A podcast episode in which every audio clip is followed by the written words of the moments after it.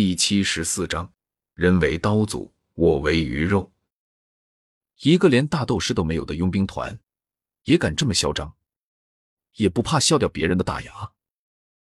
看着穆丽那一副我为刀俎，他人为鱼肉的嚣张态度，还有那完全没有把他们看在眼里的做派，萧天一脸讥讽的摇了摇头。至少杀你非常简单。冷冷一笑，穆丽的眼中杀意越发的凛然。显然，萧天的话让他很是生气。呵，那你就来试试吧，看看到底是谁杀谁。萧天嘴角勾勒出了一抹冷笑。放狠话，谁不会？他萧天还敢说自己能杀死斗帝呢？但是他能做到吗？显然是不能的。或许未来的他可以做到，但是目前的他还没有这个本事。哈哈，口气倒是不小。不过想杀我，你还是先过了我这几位手下这一关再说吧。边说着，穆丽挥了挥手，又一批佣兵们朝着萧天和小医仙围了上去。至于他和剩下的佣兵们，则是挡在石门的门口，防止小医仙趁乱逃跑。除此之外，似乎全然没有动手的打算。也许在穆丽看来，萧天根本不会是他这几个属下的对手，所以他完全没必要亲自出手。目光在那将石门完全堵死的十多名佣兵，还有正在向他和小医仙步步逼近的那几名佣兵们得胸口楚地等级徽章上扫过，萧天的心底微微一沉。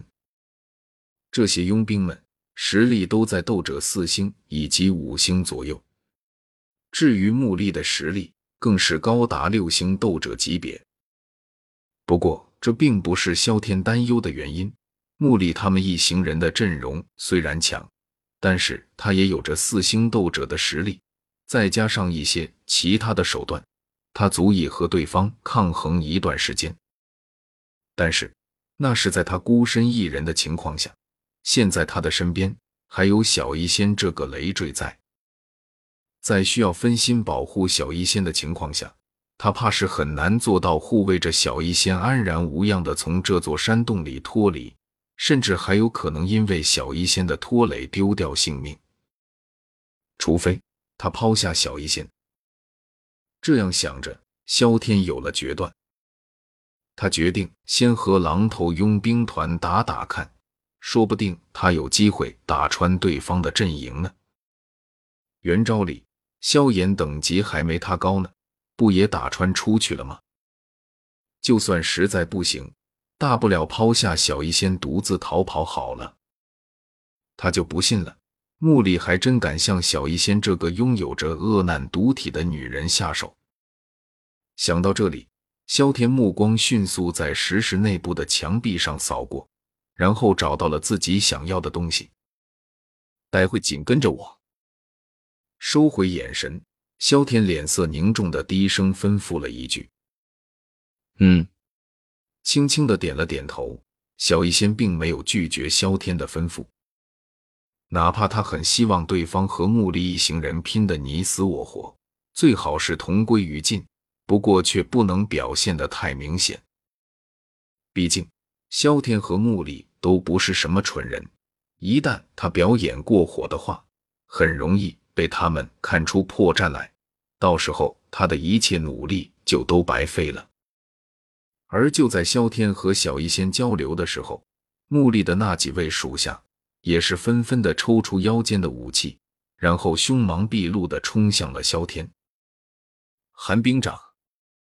见状，萧天果断的挥掌反击。凌厉而又阴寒的掌风打在几人的武器上，在将几人手中的武器打得脱手而飞的同时，也让他们握着武器的手臂上镀上了一层寒冰。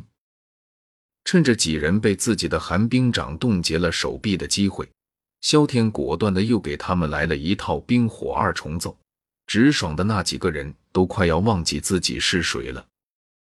这几人最多也只有五星斗者的境界。根本不是萧天这个挂逼的对手。哪怕他目前只有四星斗者的境界，因此很快的就被萧天给打倒了，再起不能。这不可能！看到萧天居然如此轻而易举的就打倒了自己的属下，穆里满脸都是不可思议。要知道他的那批手下可都是四星斗者以上的存在，一起组队围攻的话，哪怕就是他也会觉得有些麻烦的。但是萧天这个只有四星斗者级别的家伙，却是轻而易举的几掌就打倒了他们，这让他如何愿意相信？你的修为根本不止四星斗者。不，我的境界的确只有四星斗者。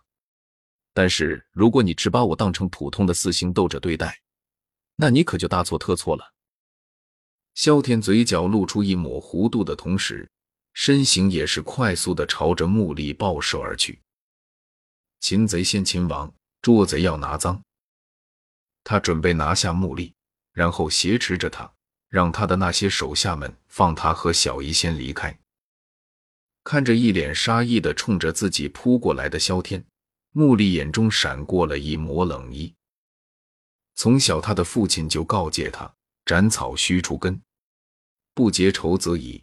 一旦结仇，必须让对方死无葬身之地，再也没有任何复仇的机会，否则很容易春风吹又生。”而今，既然已经彻底得罪了萧天，那他就必须得将对方杀死才行，否则。一旦他准备对小医仙下手的想法暴露，到时候哪怕是他是狼头佣兵团的少团长，也会有一些麻烦的。因为小医仙不仅是青山镇上很多佣兵的救命恩人，更是万药斋的特聘客卿。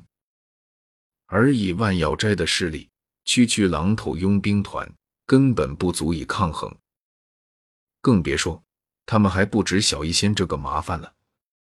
萧天如此年纪就有四星斗者的实力，如果说他背后没有顶尖的势力在支持，那他是决然不信的。而一旦让萧天逃出升天，又或是他们试图杀死对方的计划暴露出去，那他和狼头佣兵团无疑会粘上天大的麻烦，甚至有可能会直接覆灭。这样想着，穆丽眼中的杀意越来越深。他不打算再继续旁观下去了，也不准备再装矜持了，因为萧天的危害性太大了。如果放跑对方的话，他还有他背后的狼头佣兵团就危险了。所以，他要全力以赴，亲手杀死萧天这个祸害。想到这里，穆力握紧了双手。与此同时，淡绿色的斗气逐渐的笼罩着他的双拳。并开始向四周扩散。